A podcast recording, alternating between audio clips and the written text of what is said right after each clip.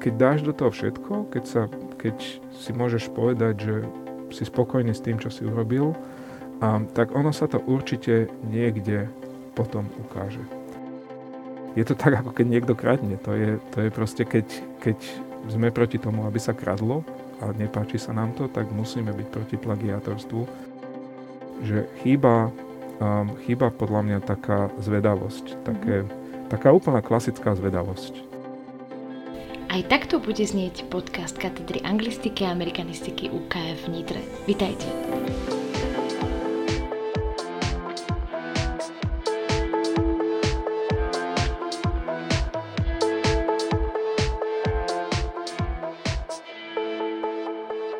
Vyštudoval anglický jazyk a hudobnú výchovu. Absolvoval niekoľko výskumných pobytov v zahraničí. V súčasnosti vyučuje fonetiku na katedre anglistiky a amerikanistiky UKF v Nitre a zároveň sa venuje výskumu v rôznych oblastiach reči. Hostom dnešného podcastu je profesor Štefan Beňuš. Dobrý deň, vítajte. Dobrý deň, ďakujem za pozvanie. A podcast moderujú magister Erik Ďordi a magisterka Lucia Maraková. Pán profesor, vyštudovali ste anglický jazyk a hudobnú výchovu. Bola voľba tohto študijného odboru vo vašom prípade naplňaním životného sna alebo práve naopak? Ja si myslím, že práve naopak. Um, ja som celý svoj študentský život som si myslel, že budem lekár a chcel som ísť na medicínu, ale, ale niekde v druhom, treťom ročníku na gymnáziu som strašne sa mi znechutila chémia. A um, potom som si teda povedal, že nie som schopný študovať niečo, čo ma nebaví a čo by som sa musel iba vyslovene, že bifliť, tak uh, potom padla voľba, že ja som hrával v dýchovke aj na klavír a tak, takže tú hudobnú, že to možno, že by som išiel študovať a myslel som, že ju to pôjdem so Slovenčinou študovať. No a potom samozrejme prišla revolúcia, ja som bol v treťom ročníku, um, keď bola v 89. revolúcia, takže my sme, ja som vlastne prvýkrát, mo, my sme mohli zmaturovať, teda takto, že sme nemuseli ísť maturovať z ruštiny a mohli sme si vybrať iný jazyk, tak som si vybral angličtinu, aj keď som nebol nejaký bohviem aký, ale prišla mm-hmm. tá možnosť, že sa otvárala aj kombinácia hudobná s angličtinou, takže takto som sa ja na tú kombináciu dostal. Aha. A aké ste mali ambície potom počas štúdia? Viedlo vaše štúdium už od začiatku akademickým smerom? Ako ste si vtedy projektovali svoj profesijný život po skončení štúdia? Aké ste mali vízie do budúcnosti? No, ja som si myslel, že budem obyčajný učiteľ na, na teda dúfal som, že na strednej škole. Uh, my sme aj v podstate asi, asi k tomu neskôr prídeme. Uh, z rodinného života nám sa syn narodil veľmi skoro, už vlastne počas štúdia.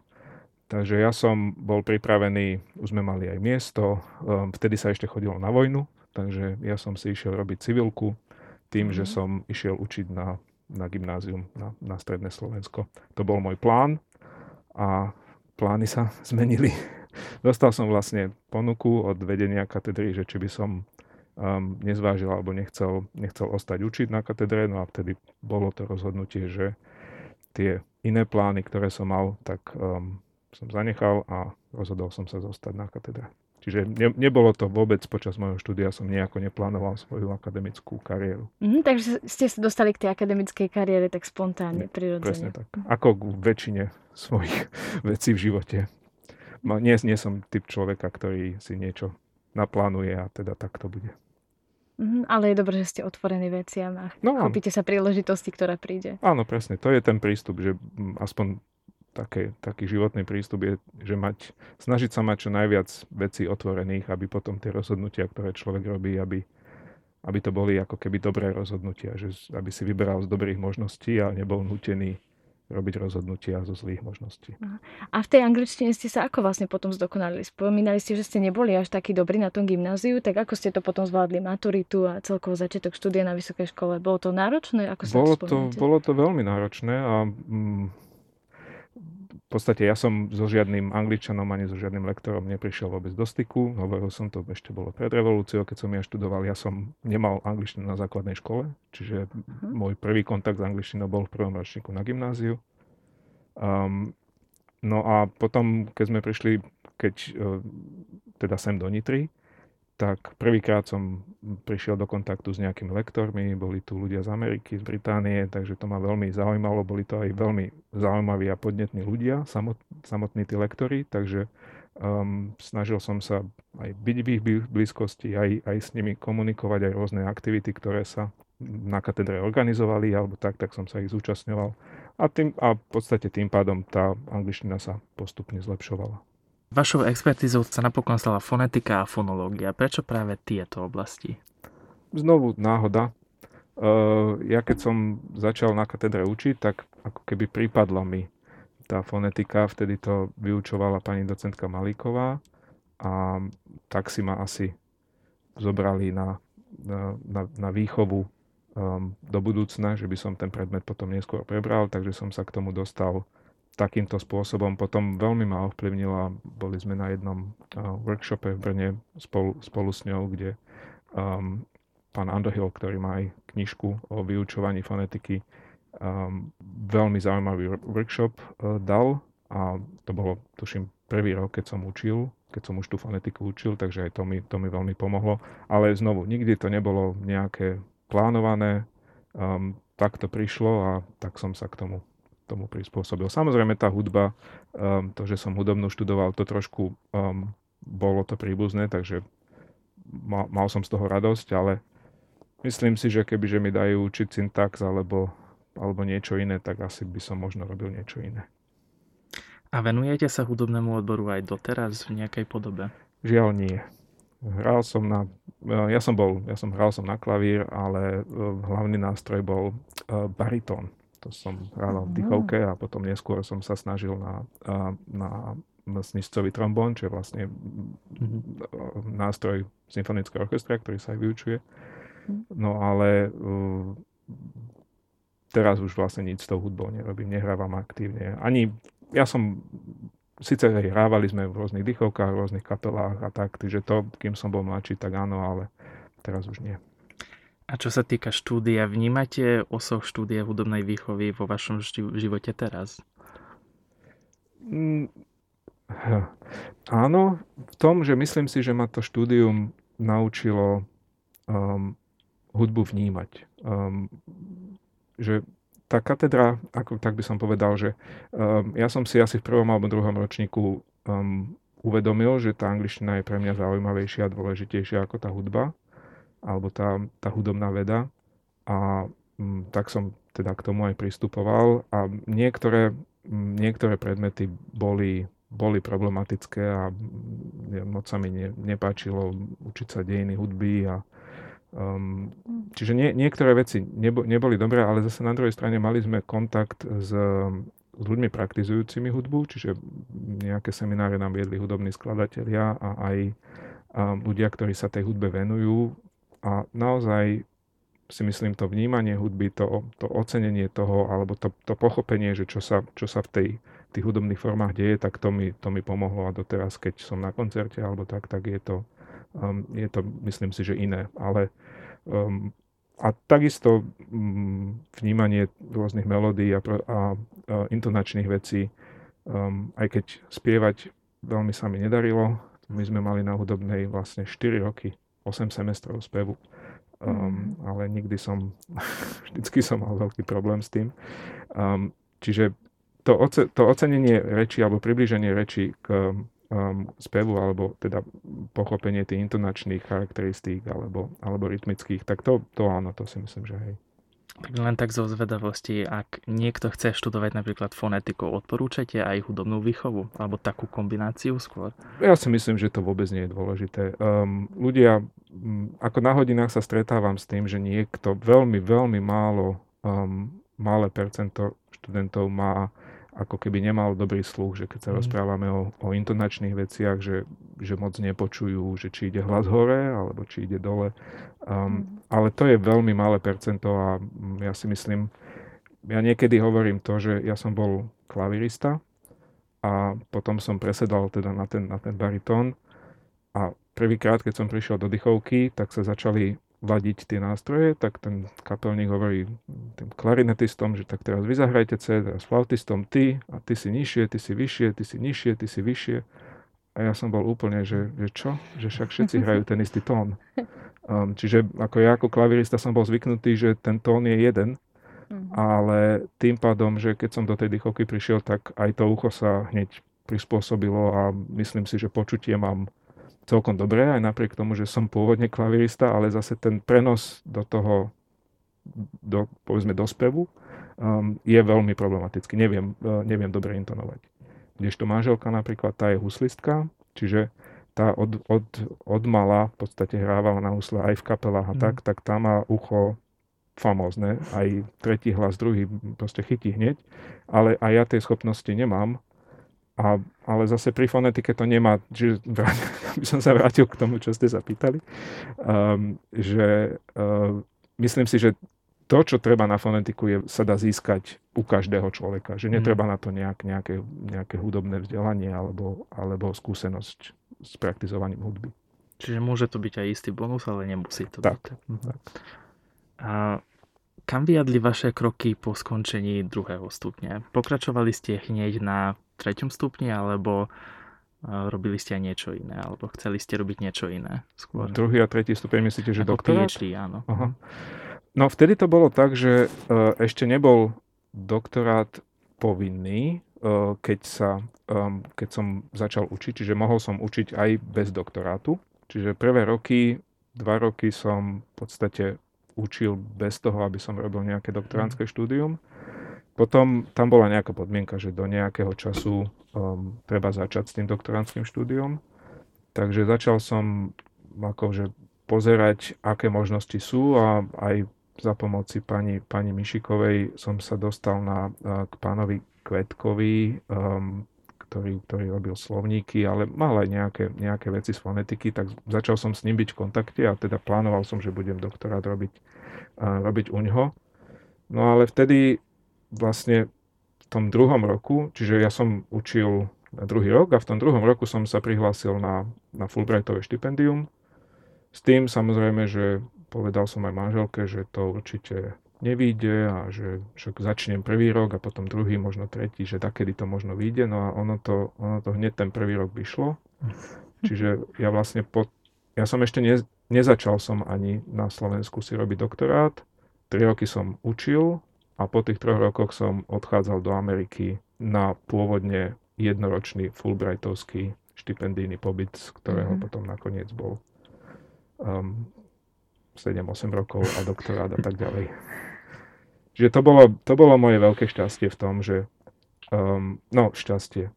Um, Fulbright neposkytuje ako keby tuition. Čiže keď človek mm-hmm. študuje v Amerike, tak sa mu tie kurzy nerátajú.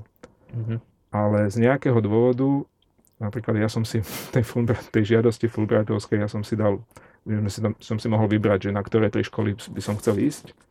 Tak ja som si nejaké vybral také, ktoré mali ako dobrú ako keby slovenskú katedru, čiže nejaký Pittsburgh som si vybral a, Michigan a tak. A oni mi potom povedali, že, že no, že pôjde, že do New Yorku. Ja som nechcel ísť do New Yorku, mm. ja som to nebola vybratá škola, a že, že prečo? No, že lebo New York je taký, že, že poskytuje tuition waiver. New York University vtedy nebola až taká, to je škola, kde som chodil, mm-hmm. nebola až taká významná alebo nemala až také dobré meno a ona si práve chcela to dobré meno vybudovať. A jedným zo spôsobov bolo, že poskytovala zahraničným študentom, kvalitným zahraničným študentom tento tuition waiver.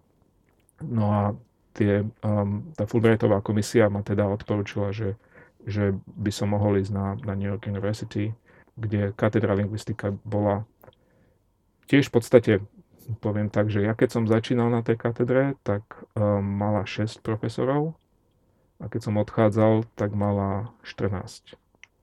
Čiže mm-hmm. strašný, to je nebývalé aj na akékoľvek, aj na akúkoľvek americkú univerzitu, aby zažila taký, taký rozmach jedna katedra. Takže bolo to šťastie v tom, že ten rok, čo som tam bol, tak sa mi všetky tie predmety, čiže absolvoval som základné veci, fonológiu, syntax, linguistics, veci, ktoré ten americký systém je trošku iný v tom, že to doktorantské štúdium je na začiatku uh, hlavne štúdium.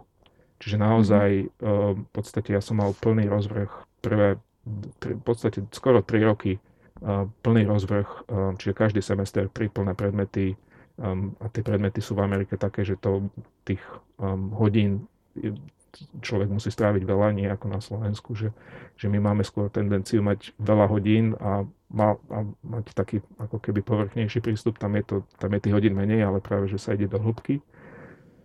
To už sme načrali teraz do tých mm. zahraničných štúdií. Vy ste teda absolvovali viaceré zahraničné výskumné štúdia. Môžeme spomenúť napríklad pobyt na Columbia University v Amerike, pobyt na univerzite v Helsinkách či v Buenos Aires. A už ste teda aj začali porovnávať trošku to štúdium, výskumné pomery, aj podmienky, možno aj študentskú mentalitu na Slovensku a v zahraničí. Ako by sme to, vedeli by sme to nejako porovnať? V čom by sme my mohli byť príkladom a v čom by sme si mohli my zase zobrať príklad? Ťažká otázka.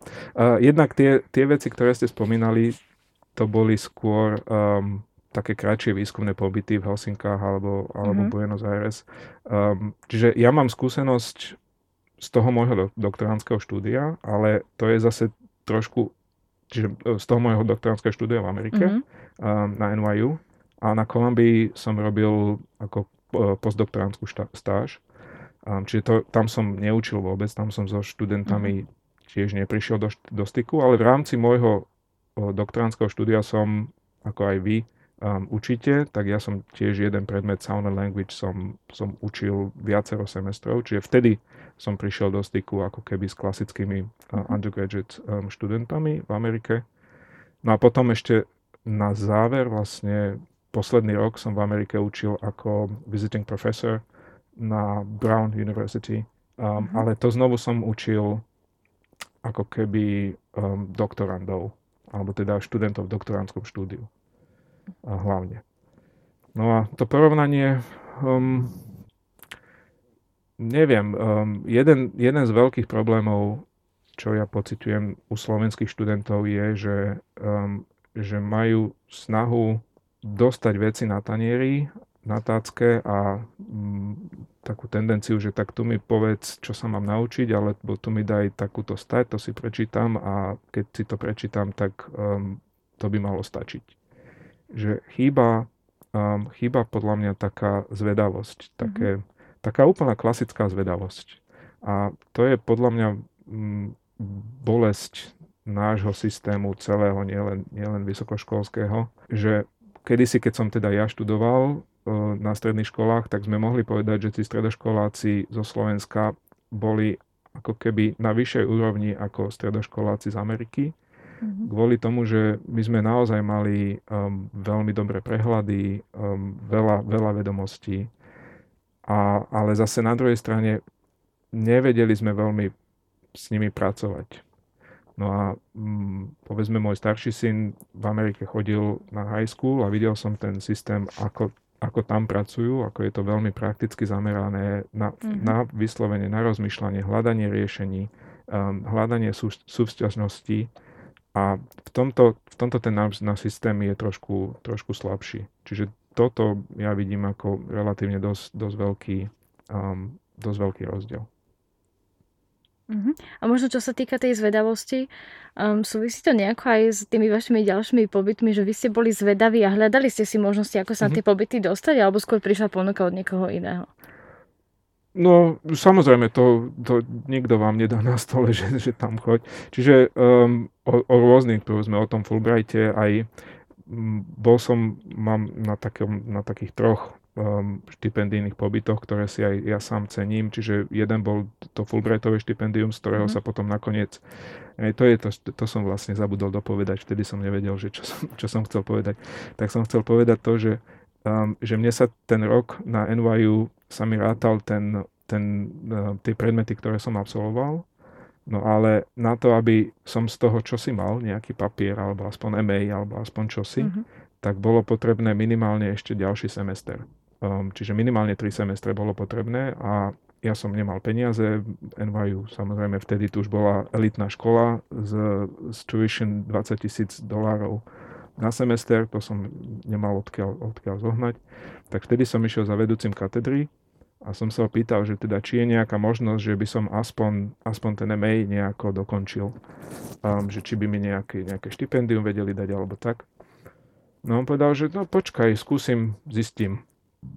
No tak o dva týždne si ma zavolal, tak som tam prišiel a povedal, no, že nemám, boh viem akú správu, že MA, že, že na, to, na to žiadne štipendia nie sú, ale mm-hmm. že tým pádom, ako tá katedra lingvistiky um, sa dostávala do popredia, tak dosť mali nejaké štipendijné um, schémy a povedal mi, no že ale ak by si chcel, že na PhD, tak, tak môžeme, že, že to by sme mali. Na, že, mm-hmm. Takže vlastne po tom roku ja som dostal štipendium na NYU, normálne doktorantské, um, kde som v podstate mal, no nie plat, ale v podstate mal, tak podobne ako vy, čiže dostávate peniaze za to, že aj učíte, aj robíte mm-hmm. výskum.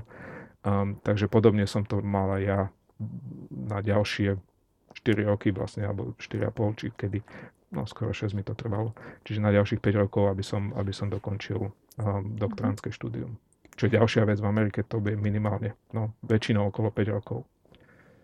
No, a ten New York bol taký, že um, keď som tam ja prišiel, tak v podstate tí študenti, tí, tí doktoranti neboli podporovaní. Čiže oni všetci mali roboty a všetky mm-hmm. hodiny boli večer o 6, aby, aby mohli študovať ako keby popri zamestnaní. No a, a keď som odchádzal, tak všetci študenti mali, mali štipko a nikto nemusel robiť popri zamestnaní a hodiny boli, boli úplne, úplne normálne poč, počas dňa. Čiže to mhm. som ešte vlastne k tomu, ano, to tomu chcel dopovedať. Takže aj súhrou takýchto udalostí rôznych ste sa dostali k tomu PhD, čiže nebolo to presne tiež niečo tak. plánované, no, presne nalinkované. uh-huh. A postačovalo teda, spomínali ste, že ste dostávali to štipendium, alebo teda ten, ten doktorantský plat, môžeme to aj tak nazvať. Postačovalo vám to na ten život v Amerike? Ako ste to... Lebo vy ste spomínali, že mali ste, ten rodinný život sa začal pomerne skoro pre vás, takže vy ste vlastne tieto štúdia v Amerike vlastne absolvovali ako otec rodiny. No. Ako ste to zvládali? Alebo možno ešte lepšia otázka, ako to zvládala vaša rodina? Aj po tej finančnej stránke, veď museli ste z niečoho žiť, ale tak celkovo ten rodinný život, ako sa to dalo zosúľadiť? No, neviem, koľko času máme, to je, dl- to je dlhá debata, ale um, v podstate to, to Fulbrightové štipendium prvý rok um, bolo pre jedného človeka. To nebolo, ja som, vtedy už sme mali um, dvoch synov, starší mal 6, mladší mal pol roka, ale uh, ja som vždycky k tej rodine pristupoval tak, že um, nemalo by to byť niečo, čo je nejak veľmi obmedzujúce. Čiže mm, dohodli sme sa, že skúsime, ak to pôjde, um, aby sme celá rodina išli do tej Ameriky, aby som vlastne mohol robiť taký výskum, aj, aj, aj, tu, aj ten pobyt. Um, tak či by som bol ženatý, alebo nebol ženatý, alebo či by som mal rodinu, alebo nemal rodinu. Uh-huh.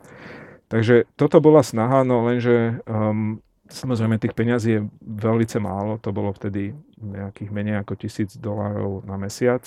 Um, a New York, um, čiže bývanie mm-hmm. je nehorá, ne, nehorázne drahé, čiže to sa, to sa skoro nedalo. Uh, no ale my sme mali neskutočné šťastie, že, že v evangelickej komunite v New Yorku som sa dostal veľmi zlatým ľuďom, um, ktorí nám ponúkli bývanie relatívne lacné. Um, no a tým pádom, že, sme, že to bývanie bolo relatívne lacné, tak sme tam všetci vlastne mohli ísť. Takže všetci štyria sme tam, sme tam boli ten prvý rok. Bolo to veľmi ťažké pre, mm, možno ešte tak poviem, že vtedy, keď mi to ten vedúci katedry povedal, že môžeš, môžeš ísť na doktorát, ak by si chcel, tak uh, ja som tedy prišiel domov s takými rozsvietenými očami, že, že perfektné, že, že môžeme tu byť ešte, ešte ďalšie 4 roky. No a až, až po čase som sa dozvedel, že manželka vtedy ako kvôli mne povedala, že OK, ale keby to bolo len na nej, tak asi, asi by nezostala mm-hmm. so mnou. Bolo to, bolo to ťažké pre ňu, aj pre tie deti, no, pre toho staršieho syna hlavne. Finančne to bolo ten prvý rok strašne ťažké. My sme mm. naozaj, um, my sme si počítali, že, že hej, tento mesiac môžeme ešte 50 dolárov minúť a, mm. a mhm. keď synovi bolo treba to pánky, tak sme počkali, že, že až o mesiac. Čiže my sme, my sme naozaj boli, mm. my sme ledva, ledva sme, sme vyžili ale bolo to, bolo to neskutočne krásne aj tým, že sme mali okolo seba tú komunitu ľudí z tej evangelickej komunity, aj, Um, starší teda syn chodil do, do, začal chodiť do školy, lebo tým, že sme si mysleli, že tam budeme iba rok, tak som chcel, aby jazykovo, um, aby sa aby teda mali z toho čo najviac. Mm-hmm. Takže pre neho to tiež vôbec nebolo jednoduché ísť do prostredia, kde, kde nevie jazyk. Um, tiež, to, tiež to vôbec nebolo jednoduché. Takže finančne to bolo veľmi ťažké, ale nejako sme to zvládli a potom to už bolo čím ďalej, tým lepšie. Čiže potom už to štipendium bolo mm, dostačujúce um, na to, aby, aby sme mohli, aby sme nejaké základne mohli žiť a mm-hmm. potom vlastne ten mladší syn, čím bol starší, tak aj manželka už mohla nejaké, nejaké veci robiť, tak chodievala sa starať o nejakú, o, o deti v nejakej rodine a tak, takže už potom sa to nejako dalo. Ale určite mm-hmm. sme sa nestali milionármi. Áno, ale možno si viac teraz vážite všetko, čo máte. Viete, čo vás to stálo, kým ste to vybudovali. No samozrejme. A to je si myslím, že každé proste cesta životom je, mm. je o takýchto veciach. Takže... Takže aj takúto toleranciu ste to dokázali zvládnuť, teda aj čo sa týka toho rodinného no, života. No, tak, mm. hej, že tá rodina hlavne mňa tolerovala. Áno. Ale určite je to také, taká vzájomná tolerancia, tá je veľmi dôležitá vo všetkých ohľadoch, pracovných aj v súkromných. Ja si ešte zo svojich študentských čias pamätám, však absolvovala som aj ja u vás fonetiku, ako ste s nami zdieľali aj vaše skúsenosti práve z týchto e, zahraničných pobytov alebo zo života zo zahraničia. Jednou z nich bol aj problém podvádzania plagiatorstva. Um, ja sa vtedy vaše slova veľmi naozaj hlboko pozitívne dotkli a sprevádzajú ma doteraz. Spomeniete, si ešte približne na toto ste nám vtedy povedali, a ako môžeme vlastne proti podvádzaniu a plagiatorstvu bojovať podľa vás, lebo je to teraz taký celkom dosť fenomén aj v spoločnosti. Neviem, ako bojovať. Ja, ja zvyknem hovoriť príbeh, keď som uh, robil TOEFL test. Čiže na to, aby som išiel do Ameriky, bol treba robiť TOEFL uh-huh. test.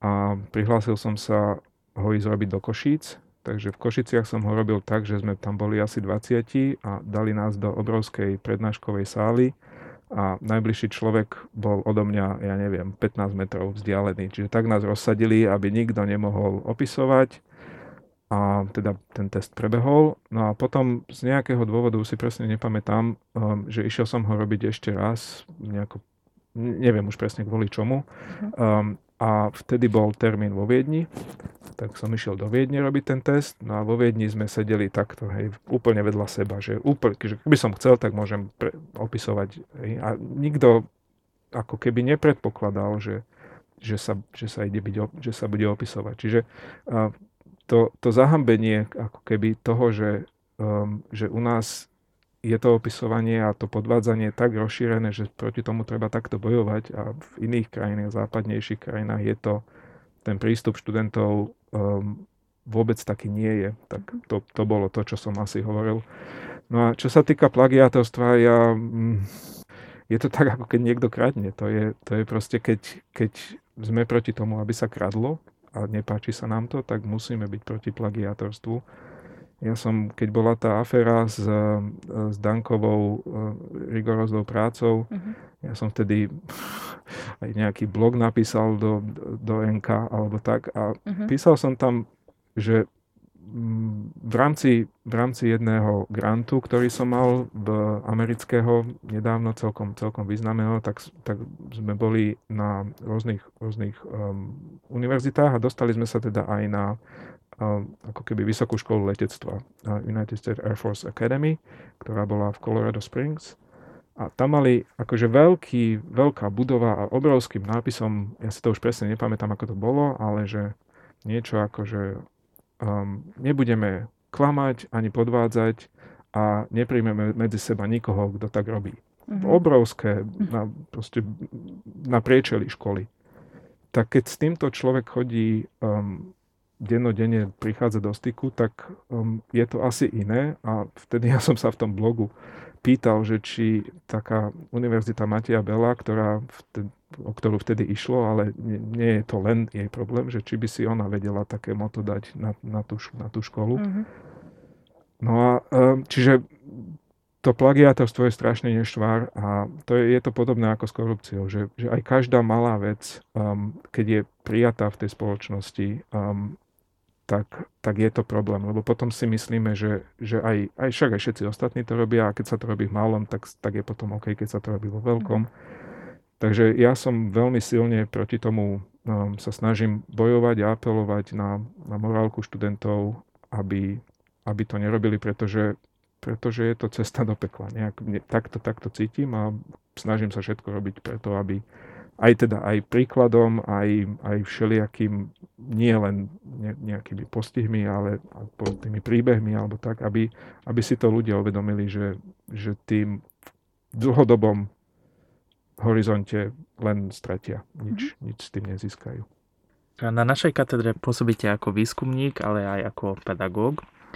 A aké sú benefity a možno aj problémy pri, pri naplnení viacerých postov alebo funkcií? Benefity sú samozrejme v tom, že keby sa, keď sa dá dostať do, do takého stavu, že keď to, čo ja konkrétne, um, čomu sa venujem výskumne, môžem zdieľať aj uh, medzi študentami a dostať nejakú spätnú väzbu, tak to je obrovský benefit. Ja ako v, v kurzoch um, takých klasických, čiže týchto undergraduate sa to asi um, až tak nedieje, ale z mojej vlastnej skúsenosti napríklad, um, keď som bol na NYU, tak jeden seminár z fonetiky bol taký, že ten profesor um, písal knihu.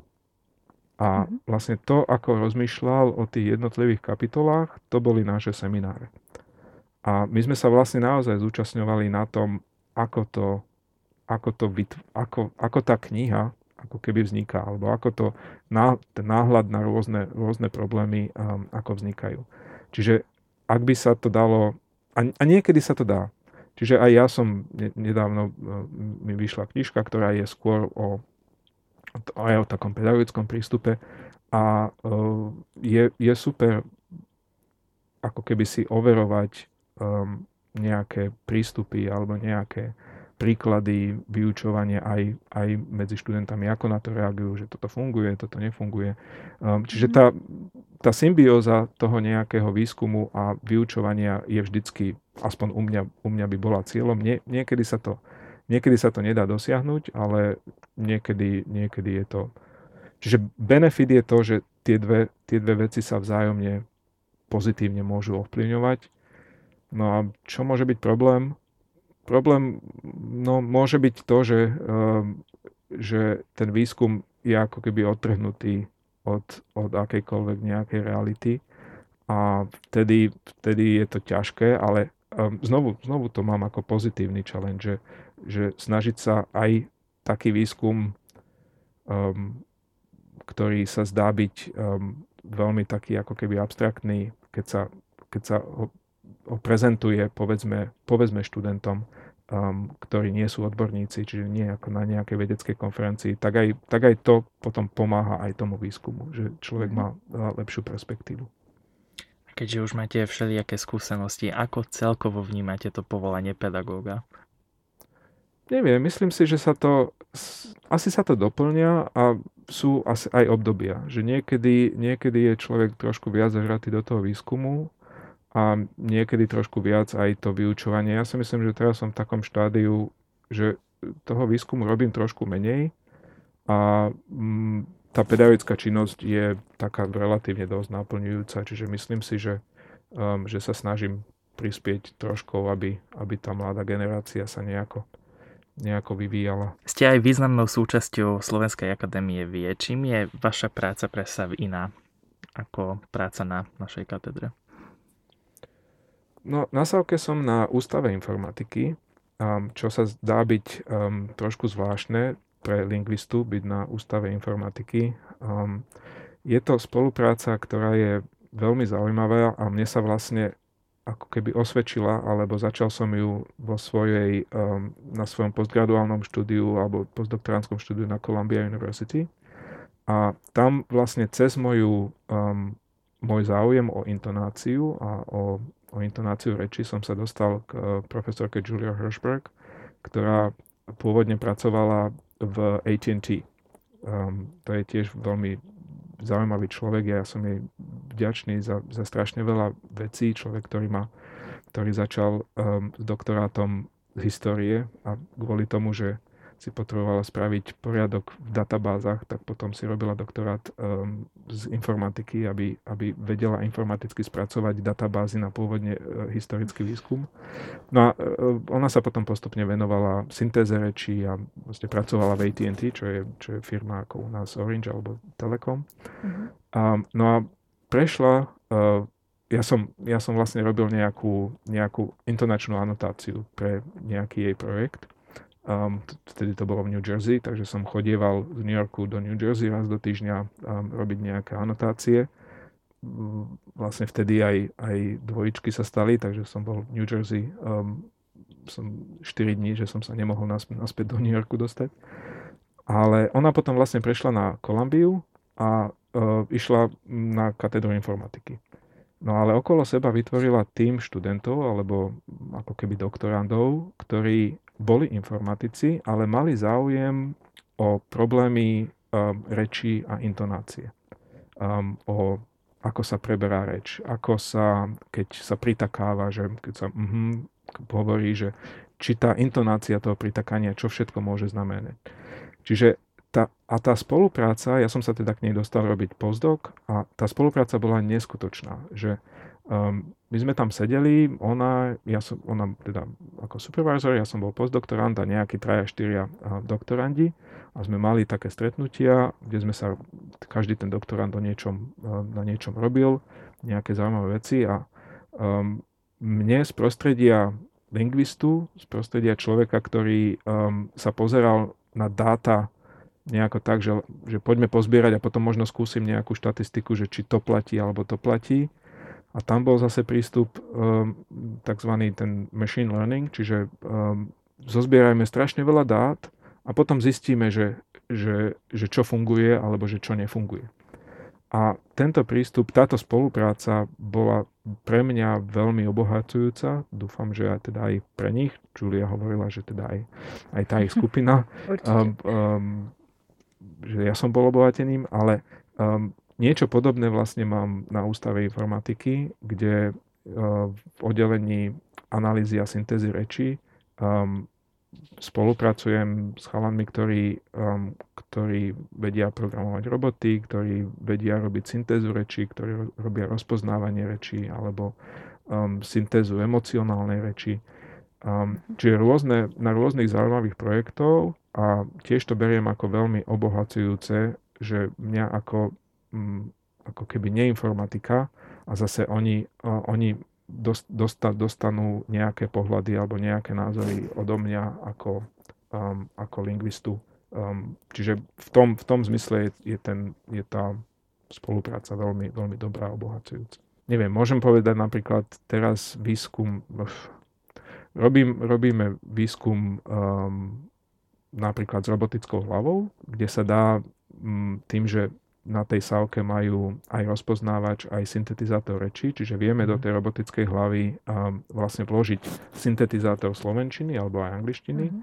a um, môžeme robiť um, výskum v rôznych oblastiach. Napríklad, čo by som chcel možno do budúcna, ale neviem, či sa to podarí, um, s tou robotickou hlavou, keďže je to um, ako keby videoprojekcia, čiže vizuálna stránka toho robota, to je len hlava, čiže nemá, nemá nejaké ruky alebo tak, ale um, dá, sa, dá sa ho v princípe využiť napríklad pri výučbe fonetiky v tom, že uh, môže ako keby robiť zvýraznené artikulačné pohyby, a keď majú ľudia problémy napríklad s, s nejakým z C alebo m, takýmito vecami, tak kľudne by napríklad možno nie pre našich študentov, ale možno pri vyučovaní uh, napríklad na základných školách alebo tak, uh, by, by takýto robotický pomocník mohol, mohol uh, do, pozitívne ovplyvniť vyučovanie výslovnosti.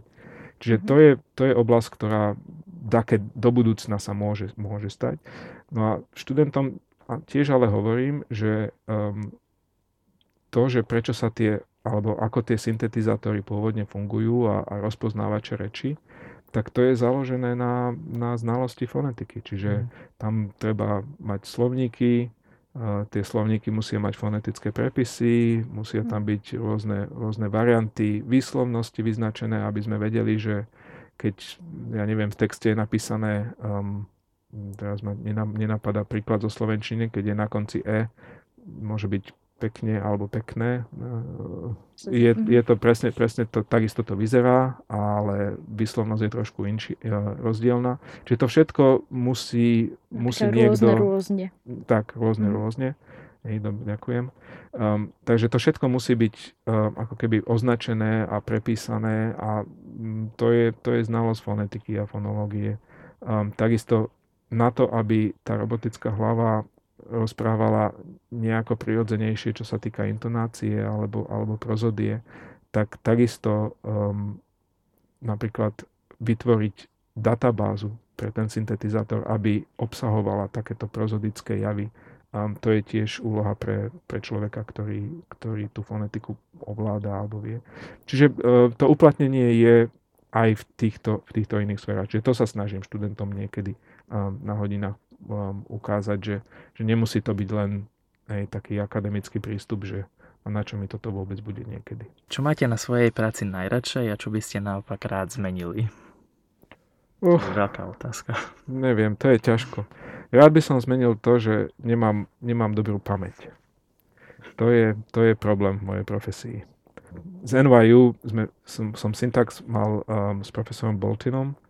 On bol neskutočný. On, on vedel povedať, že tam v tej štúdii na takej a takej strane bol taký a taký príklad. Alebo keď, keď um, čo som spomínal profesorku Julia Hirschberg, keď sme niekedy na, na konferencii a chodíme po, po posteroch spolu, tak ona hovorí, aha, že tu je poster, že to sa pamätám, že, že toto niečo podobné, že pred tromi rokmi taký poster som už videla No a pre mňa je to úplne ako, ako zázrak, lebo ja tú pamäť nemám. Čiže to e, ja si musím prácne veci pozrieť, vždycky poznámky si robiť a tak ďalej. Čiže toto by som možno zmenil, um, ale, to sa, ale to sa nedá zmeniť. Najradšej asi dve veci. Najradšej mám, um, ak sa mi podarí u študentov um, získať ten taký ten, že, že aha, že heureka, že dakedy, že aha, tak toto funguje a toto ste mysleli. A niekedy, niekedy sa to dá v priamom prenose na tých, na tých seminároch, že to je niekedy ako s malými deťmi, keď sa s nimi rozprávate alebo tak, tak vidíte, že tam tie kolieska sa točia a zrazu, že zapadnú a že, že tak toto je. A mm, čiže toto mám najradšej, ak sa mi podarí dakedy niekedy so študentami, nie vždy. A, a čo sa týka výskumu, asi najradšej mám um, už to samotné, ako keby tú samotnú analýzu dát, že už, už som si, už ten experiment sa udial, už sa dáta nahrali, už som ich sprocesoval, už mám nejaký Excel sheet a idem povedzme do toho štatistického programu.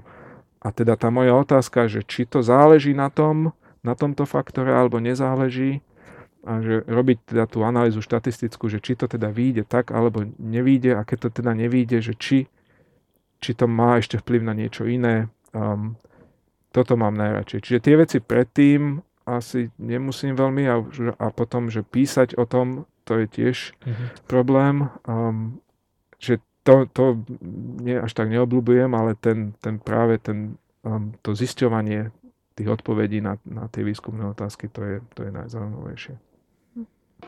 Ak ste spomínali, že ten moment, uh, ako ste spomínali, že sa nestáva často, no. že študenti pochopia, čo chcete vlastne. Čiže celkovo lingvistika je pre študentov taká ťažká oblasť. V čom je podľa vás jej krása a čím je zaujímavá lingvistika? No, tiež sa to snažím študentom povedať, že um, lingvistika je v podstate psychologická veda, ku ktorej sa dá pristupovať rôznymi, rôznymi metódami. A ona popri, máme dve také okna do mysle, do ľudskej mysle. Jedna je vizuálna, čiže cez, cez, cez to môžu byť rôzne experimenty, povedzme z eye tracker, kde sa ľudia pozerajú na rôzne obrázky a podľa toho sa dá vyzistiť, čo v tom mozgu sa deje alebo čo v, tom, čo v tej hlave sa deje. No a reč je takým druhým oknom a celkom, celkom významným, Čiže ja k tej lingvistike pristupujem tak, že aj v knižke som uvádzal taký citát od Einsteina. Einstein hovoril, že tá fyzika je zaujímavá, pretože uh, môžete si predstaviť nejakú, nejak, nejaké hodiny napríklad, nejakú skrinku s hodinami. Hej, a viete, že majú rôzne kolieska, tie, nejaký mechanizmus tam funguje, ale nemôžete otvoriť a pozrieť sa. Musíte iba na tom, ako sa tie ručičky hodín hýbu, tak iba podľa toho môžete si dávať nejaké hypotézy, že ako ten mechanizmus vnútri funguje. A to je v podstate aj prístup k reči, že um, my nemôžeme, ako aj v súčasnosti samozrejme už existujú rôzne neurolingvistické metódy, kde cez rôzne skeny um, dá sa pozerať aj, aj činnosť, činnosť mozgu na základe nejakých rečových nemov alebo rečových um, inputov, ale um, tá, ne, nemo, nemôžeme teda sa priamo do toho mozgu pozrieť, že čo sa tam deje, ale môžeme sa tam pozrieť cez tú reč. Čiže reč ako, um, ako most um, k tej ľudskej mysli. Um, čiže v tom si myslím, že je tá, tá lingvistika um, krásna, pretože nám dokáže povedať veľa o, o samých sebe. Čiže ako, ako to mne a, alebo aj iným ľuďom v hlave ten, ten, systém, ten systém funguje. Čiže kvôli tomu ja mám tú lingvistiku rád a snažím sa, aj keď asi nie um, veľmi často úspešne, um, k tomu viesť aj študentov um, k takejto ako keby znovu zvedavosti, že, že snaž, snažiť sa použiť ten aparát, tú teóriu, ktorú sa oni musia naučiť a možno to je zložité a komplikované, a, ale vidieť na konci toho tunela, že vlastne ten aparát poskytuje možnosť vytvoriť si ten model alebo načrtnúť ten systém, hej, tie kolieska, um, um, ten kognitívny systém toho, ako to, ako to v mozgu funguje. Uh-huh. A my vás teda naozaj vnímame ako úspešného vedca. Takto keď rozprávate o lingvistike, strší z vás ten entuziasmus a to, že naozaj máte záľubu v tom, čo robíte. A sprevádzali tú vašu kariérnu cestu a um, celé toto vaše pôsobenie aj nejaké neúspechy? Ak áno, ako ste sa s nimi vysporiadali? Ako, ako, ja si myslím tak, že uh, ako sme sa aj rozprávali predtým, že nie som typ človeka, ktorý by mal nejako, nejakú jasnú predstavu nalinkovanú, že takto chcem, aby to bolo. Skôr, že sa naozaj snažím mať otvorené pole pôsobnosti a viacero možností, takže tak pristupujem potom aj k tým uh, možným neúspechom, že, um, že áno, nepodarilo sa mi niekde sa, niekde sa dostať, nezobrali mi článok do nejakého časopisu, Mm, neviem, som chcel ísť na, do University of Arizona niečo učiť, tam, tam ma nezobrali, ale zase zobrali ma potom na Brown. Čiže um, sna, uh, neberiem to ako nejaký vážny, vážny problém, práve že to beriem ako, ako integrálnu súčasť toho môjho prístupu, že, že samozrejme nemôže sa nikdy všetko podariť a keď sa niečo nepodarí, tak, tak dúfam, že som bol mm. rozumný v tom, že som mal viaceré ďalšie možnosti, um, ktoré som mohol robiť. A pravdepodobne z toho vášho výstupu tak vyplýva, že asi nebojujete niekedy s takými otázkami, že um, a volím si tú správnu cestu. Jednoducho máte naozaj otvorené oči a snažíte sa každú tú cestu brať ako dôležitejšiu ako cieľ. Áno, áno. A v podstate ja si myslím, že to je dôležité aj, aj povedzme na, pri štúdiu, že ten, ten proces toho, toho poznávania je veľakrát dôležitejší ako, ako ten nejaký záverečný, záverečný cieľ. A máte ešte niekedy takže trému alebo stres, keď máte niekde vystupovať na konferencii? Rozhodne, stále. Áno, stále? Stále. Ale beriete to asi tiež ako takú formáciu, že už by bolo asi zle, keby ste tú trému nemali. Beriem to ako moju prirodzenú súčasť, že taký uh-huh. proste som a odjak živa to musím, aj teraz, keď idem na hociakú konferenciu, tak ja by som si nedovolil ísť, že ne, neprecvičiť si to. Mm-hmm. Postupom času sa stáva tak, že nemusím to hovoriť si 20 krát, ale už iba možno 8 krát, ale že by som niekde išiel a z fleku niečo rozprával na nejakej konferencii, to, sa, to, to, by som si, to by som si nedovolil. A takisto mám aj trému, ja neviem, keď idem učiť, aj, mhm. aj na začiatku semestra, takže ja si myslím, že to je, je to úplne prirodzené. Ja som mal mm-hmm. trému aj keď som odpovedal v škole, alebo keď som na klavíri na besiedke mal hrať, tak som sa mi triasla ruku. Čiže beriem to ako súčasť mojej osobnosti, s ktorou, s ktorou sa nejako snažím bojovať. Mm-hmm. Mne raz povedali, že ak by som nemá trému, tak potom to asi znamená, že to buď nerobím dobre, alebo že sa mi už nechce robiť. Áno, áno. Alebo že to neberieš vážne. Kým ma to motivuje a mám to rád, tak určite budem mať trému z toho. Mm. Lebo chceš to čo najlepšie zvládnuť a cítiš tú zodpovednosť. Mm. Určite. Mm, je to aj prejav zodpovednosti. No a keď sme teda pri tých vašich vystúpeniach, vy bývate aj pomerne častým hostom rôznych populárnych relácií. Doposiaľ sme vás mohli vidieť napríklad v reláciách Veda v centre, Večer zvedavých, napísali o vás v časopise Kvark, ale aj v Pluske. Ako vy vnímate túto publicitu? Myslíte si, že sa vede napríklad aj venuje dostatok priestoru v tomto popularizačnom svete médií? No, svoju publicitu nejak nevnímam, myslím si, že zo pár, zo pár článkov je, je OK, ale že mm-hmm. nie som nejaký, um, nejaký populárny v tomto a je to podľa mňa OK. Um, čo sa týka pozornosti vedy, tak um, myslím si, že rozhodne by je malo byť viac a trošku tá pandémia v tomto ako spravila aj dobrú službu a aj nie dobrú službu. A v tom, že tá veda sa dostala do popredia a ľudia videli, že, um, že tí veci, že máme, máme kapacity, máme, máme elity, to je trošku problém našej spoločnosti, že, že, že máme málo elit, ale aj medzi tými mm-hmm. vecami sú naozaj, sú naozaj elity a kapacity. A veľmi sa mi páčilo, že sa dostali do, širšej povedo, do širšieho povedovia verejnosti No ale samozrejme bola tam aj potom tá protireakcia, že, e, že množstvo ľudí um, tú vedu nerešpektuje, ešte, ešte dokonca, že horšie, že hľadajú tam rôzne nejaké postranné úmysly a rôzne konšpiračné mm-hmm. teórie a už pomaly každý, uh, každý je vedec a odborník na úplne všetko a nemáme, mm, je, je, to, je, to, je to generačná vec, lebo ja som ešte teda um, generácia, kde, uh, kde sa nejakým autoritám sa dôverovalo.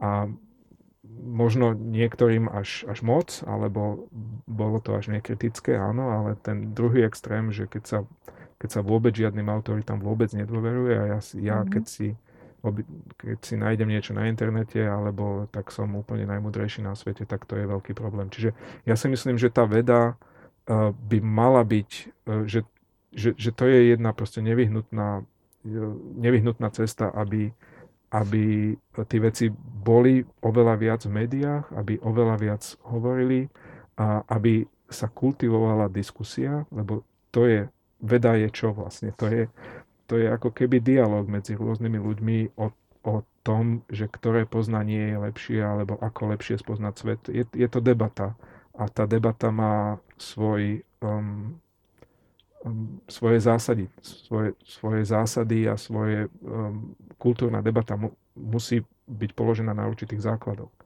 A mhm. to by sme mali v tej našej spoločnosti a prostredníctvom médií um, veľmi, veľmi podporovať aj v školskom mm-hmm. systéme, lebo to, to nám veľmi chýba. Tak eh, trošku teraz nadvezujem na jednu predošlú otázku. Ako sme už mohli počuť, zvládate toho veľmi veľa. Máte aj nejaký recept na to, ako zostať produktívny alebo ako si správne organizovať čas? No to práve, že um, vždycky je to, vždycky človek ide v takých, um, v takých vlnách a niekedy sa všetko darí a, a niekedy sa darí horšie. Um, ja teraz napríklad som v takej, takej vlne, že nemám nejak veľmi veľa publikácií a, a ten výskum um, nejde boh viem ako.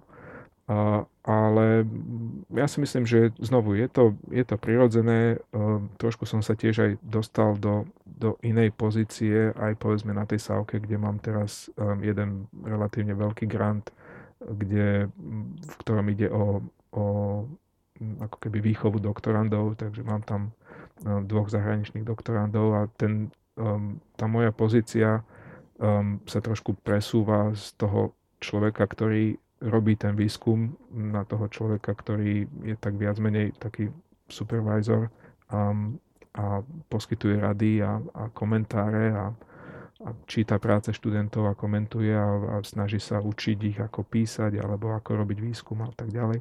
Čiže v tom zmysle um, sa, sa tie roly menia a ale ja sám seba nepovažujem za veľmi, um, že by som si vedel dobre organizovať čas, alebo tak veľmi som schopný tráviť proste čas veľmi neproduktívne a potom som z toho frustrovaný a dakedy um, ťažko sa mi hľadá, ako keby oddeluje ten, ten oddych od, od tej práce. Mm. Uh, v tom mhm. si myslím, že by som mal ešte nie dúfam, že sa mi podarí nejako pokročiť, lebo um, veľakrát si ako keby neviem si oddychnúť dobre, že aj keď nič nerobím, tak, tak myslím na rôzne veci, na ktoré by som nemal a potom to nie je.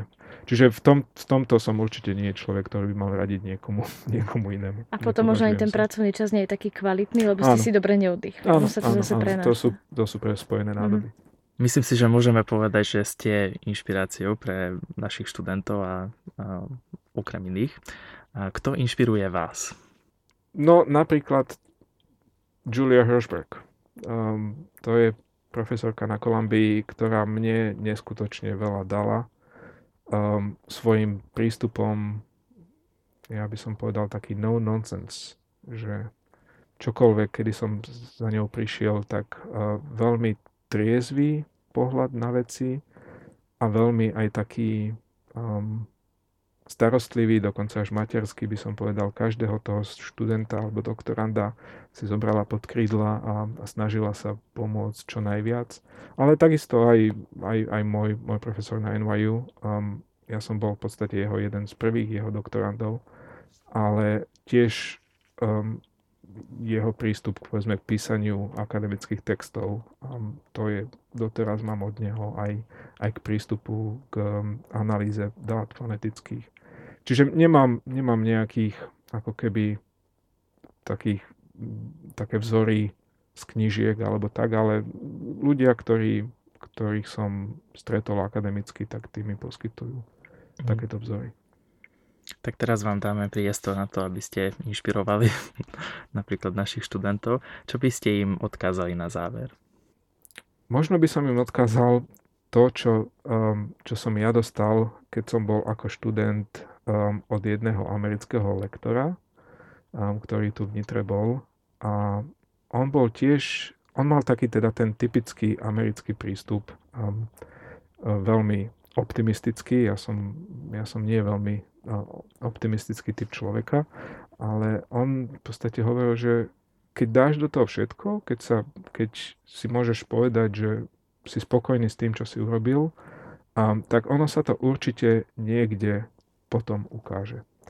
Um, napríklad som sa s ním aj rozprával ohľadne toho Fulbrightu, že, uh, že keď tam pôjdem do tej Ameriky, že čo z toho potom bude a tak, no, že neboj sa, proste pôjdeš, ukážeš, máš snahu, budeš sa snažiť, urobíš všetko, čo, čo sa ti dá, keď sa budeš snažiť a tí ľudia to uvidia, ocenia a otvoria sa ti možnosti.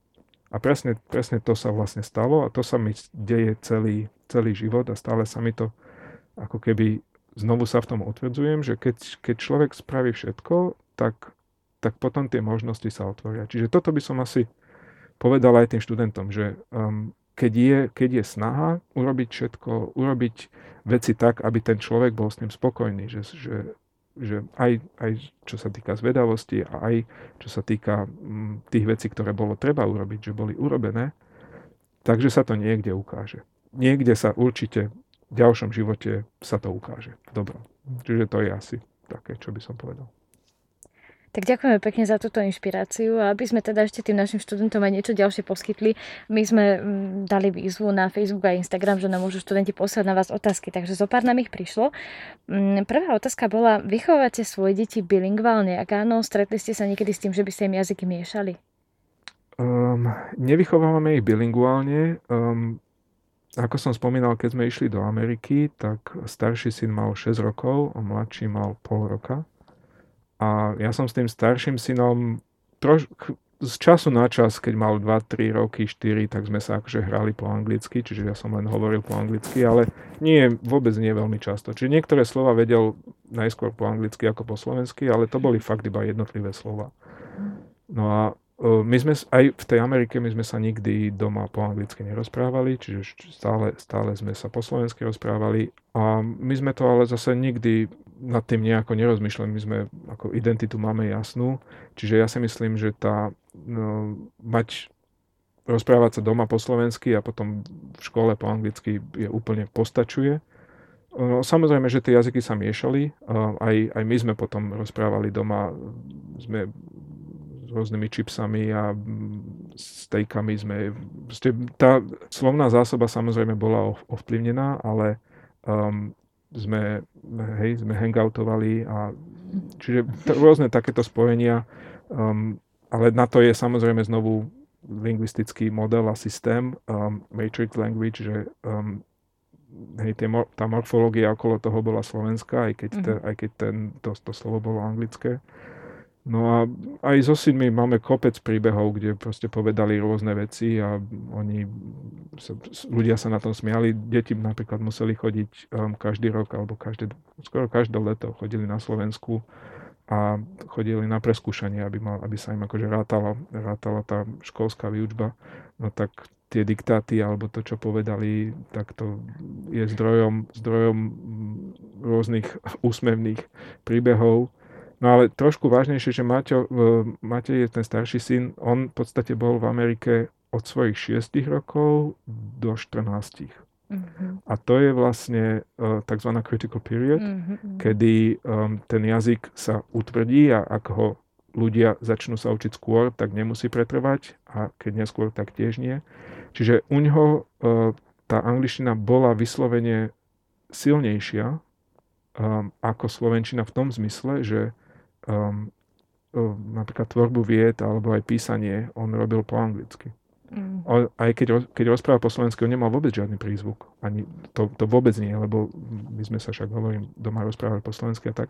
Ale keď napríklad aj ešte na vysokej škole, keď písal práce bakalárske, alebo tak to, ako to bolo napísané, keď som si to čítal, tak to bola anglická vetná štruktúra povedaná do slovenčiny. Mm. Um, čiže v tom, v ňom to veľmi silno pretrvávalo a stále s tým podľa mňa musí nie že bojovať, ale musí to mať na pamäti, že keď niečo píše, tak, um, tak, tak musí dávať pozor. No a ten mladší syn to bol zase iný, inakší prípad, lebo on, um, my, keď sme odchádzali z Ameriky, tak on mal nejakých 8 rokov.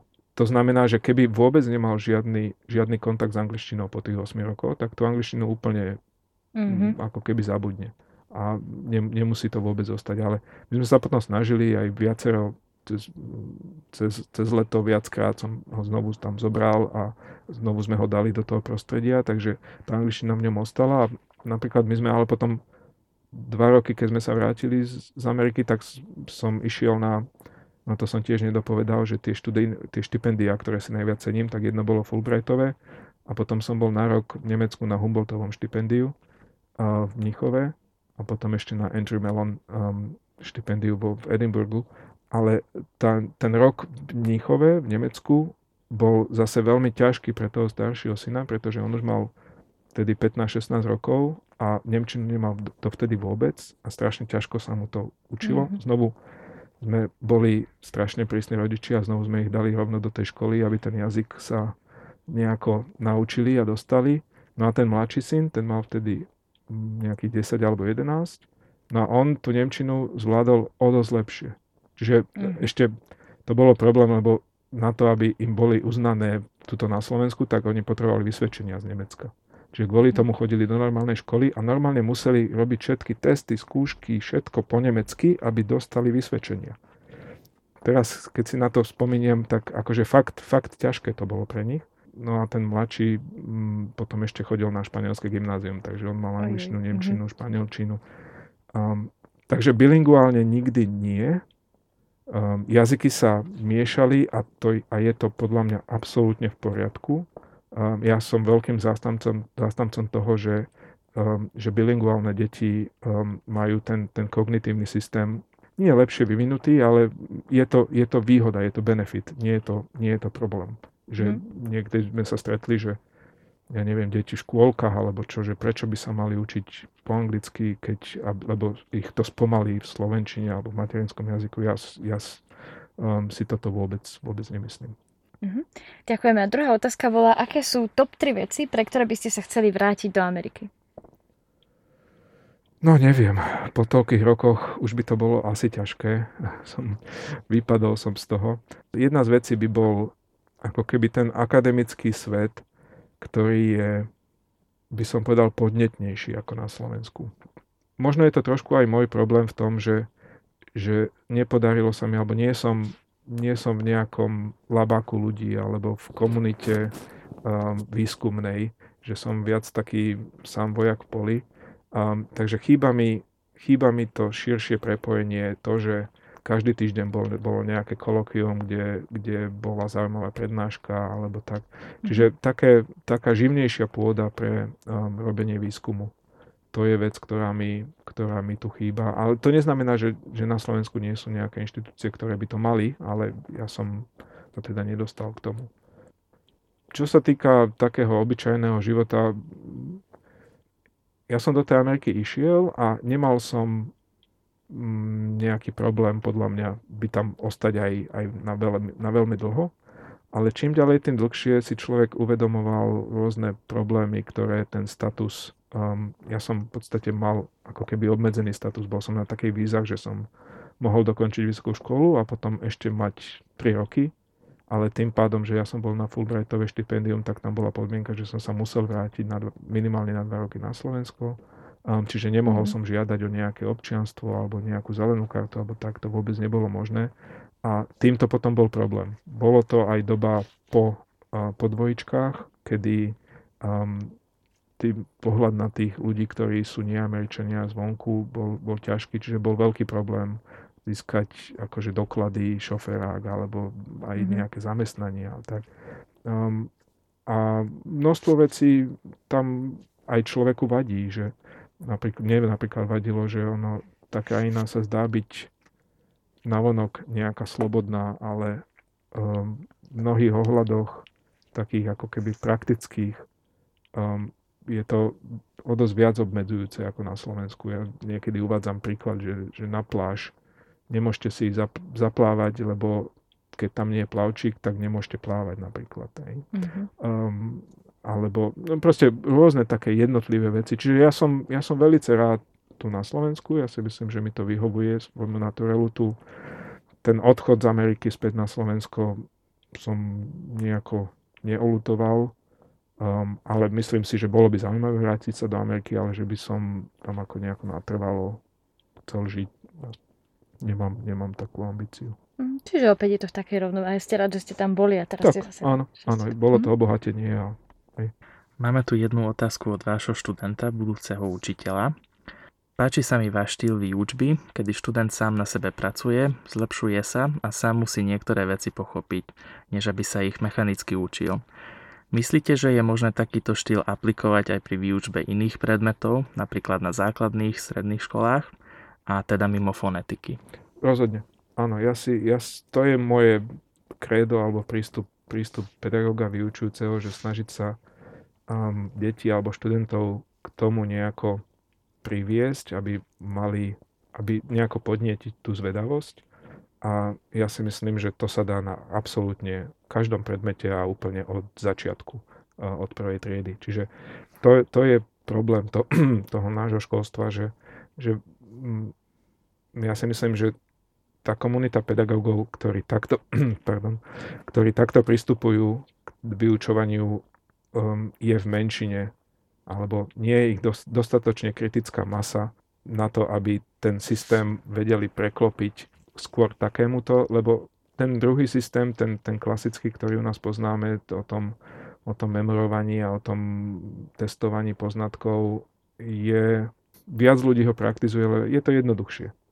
A potom aj tí študenti sa k tomu, na, k tomu zvyknú, naučia a potom to, čo som hovoril, že, že očakávajú aj, aj tuto na vysokej škole, že, že dostanú niečo, čo sa majú naučiť a keď sa to naučia, tak dostanú jednotku alebo Ačku. A, uh-huh. a to si myslím, že to, to nie je dobré, pretože život potom ďalej nefunguje tak, že príde niekto do roboty, do nejakého zamestnania a dajú mu, čo sa má naučiť a keď sa to naučí, tak to bude dobre.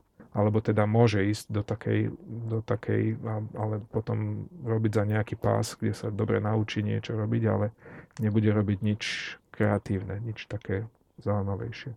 Ďalej tu máme dve otázky, ktoré sa týkajú vašej popularity na našej katedre, ale aj v rámci celej univerzity a toho vlastne, ako túto popularitu vnímate. Prvá otázka je, či viete o tom, že ste tzv. chodiaca legenda aj mimo katedry. Ja ako neviem, čo si mám pod tým predstaviť, že, že či, je to, či je to dobré alebo zlé. Ja sa snažím, aby som pravdu povedal, moc takéto veci nevnímať Um, ja som nikdy nebol taký, že by som sa snažil byť nejaký funkcionár alebo že by som bol v nejakých komisiách a, a tak ďalej. Čiže ja sa snažím robiť si, robil som si výskum, svoju, svoj, svoju vec a um, to ako to vonkajšie prostredie veľmi, veľmi nevnímať. Čiže predpokladám, že nejakí ľudia o mne niečo vedia, ale nikdy som nebol človek, ktorý veľmi dal na, na nejaký imič svoj u ostatných ľudí alebo v spoločnosti, takže um, toto, toto, mi, toto mi ostalo aj v týchto oblastiach, že uh, veľmi, veľmi rád sa s niekým stretnem, porozprávam alebo tak, ale že, že by ma nejak veľmi trápilo, čo si ostatní nejak o mne myslia, tak to, to veľmi, veľmi nie. A zároveň asi aspoň ja si myslím, že akokoľvek by sme sa snažili, nikdy nevyhujeme všetkým. Niekomu sa náš štýl, ako, ako pôsobíme, ako učíme, možno ano. ako pracujeme páči a niekomu nie. Je to úplne normálne mať aj iný názor. Hm? Áno, jasné, jasné. A druhá otázka, čo si myslíte o tej stigme, ktorá vás tak trochu sprevádza, že sa študenti často boja seminárov fonetiky? No, neteší ma to, ale uh, takto by som povedal, že dúfam, že aspoň nejaké percento tých, čo sa nejak boja a potom, keď prídu na tie semináre a potom si to zažijú, tak, tak si povedia, že no, možno to nebolo až také strašné. A potom a zase takí, ktorí sa boja a potom zistia, že, že Ježiš, že tu musíme aj že rozmýšľať a mhm. nestačí sa to len naučiť a to je teda zle, no tak potom to si musím povedať, že tak OK, e, to je, ja si proste naozaj myslím, že tá univerzita je niečo iné ako nejaká stredná škola, kde sa to stačilo mm. naučiť. A keď s tým ten študent nie je uspôsobený alebo uzrozumený, tak to nie je dobré. Čiže súvisí to vlastne s tou mentalitou, ktorú ste spomenuli. Áno, ja sa to snažím tým študentom nejako dať, majú, majú viacero možností. Um, je pravda, že percento ľudí, ktoré, ktorí u mňa majú FX je asi väčšie ako u nejakých iných alebo tak, ale myslím si, že po väčšine mám potom ľudia, ktorí to robia znovu, um, už vedia, čo očakávať. Um, veľakrát sa stane to, že to FX je kvôli tomu, že že ako keby zaspia ten úvod a aj keď sa im snažím povedať, že treba robiť počas semestra, tak pristúpia k tomu tak, že to je mhm. vec, ktorú, no, že však semester nič a potom na mhm. skúšku až sa zobudia alebo pred skúškou. Čiže to som chcel povedať, že, že potom aj viacerí z tých, ktorí keď to robia znovu, tak, tak ten prístup je iný a už je to, už je to OK. A tak si vtedy poviem, že, že možno to bola dobrá skúsenosť, alebo teda ako keby nie je skúsenosť, ale možno škola do života pre nich. Takže neteší ma to, snažím sa napríklad, kedysi fonetika bola pre prvákov, teraz som sa snažil, aby bola, um, aby bola od druhého ročníka, um, aby tí študenti boli trošku ako keby zorientovaní, lebo veľakrát sa stalo, že, že prišli prváci a hneď mal, dostali fonetiku v prvom semestri a mm. oni tiež ešte možno nevedeli, kde je sever a bolo, bolo, to, bolo to problematické, čiže to som sa snažil zmeniť. No a dúfam teda, že, že postupne sa tá stigma bude, bude znižovať takýmito rôznymi. Um, že si teda aj povedia, že, že nie len tie, aj keď tie zlé veci sa veľmi ľahko šíria, ale že, si, že sa ľudia teda nebudú um, ostýchať alebo tak um, dať si vedieť aj tie, tie lepšie veci, ako mm-hmm. napríklad to, že, že, že možno, že to nebolo až také zlé, ako som čakal, alebo že keď som to opakoval druhý raz, tak, tak to už bolo lepšie, alebo tak. Takže možno sa to nejako, nejako zmení. Myslím, že nebudem hovoriť iba za seba. Doteraz čerpám z tých hodín. Mal som to v prvom ročníku, takže to je, ja neviem čo, 6 rokov dozadu a to doteraz, doteraz čerpám z toho, čo sme tam hovorili a spomínam si veľmi živo na mnohé veci, ktoré sme sa naučili. Takže vďaka vám za to, ja si myslím, že ste veľkým prínosom pre našu katedru a to aj objektívne nie iba preto, že teraz si niekto povie, že však jasné, som vaša doktorantka, ale nie len preto. Ste veľkým prínosom a ďakujeme vám za všetko, čo pre nás robíte. OK, ja, ďakujem aj ja. Milí naši sledovatelia, ďakujeme za všetky vaše otázky. Výťazom poukažky do knihkupectva Martinu sa stáva Vanessa Vršanská.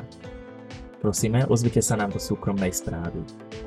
Pán profesor, dovolte, aby sme sa vám takto na záver poďakovali za váš čas, vaše inšpiratívne myšlienky a vám, milí poslucháči, ďakujeme za pozornosť. Hostom dnešného podcastu bol profesor Štefan Beňus z katedry anglistiky a amerikanistiky UKF Nitre.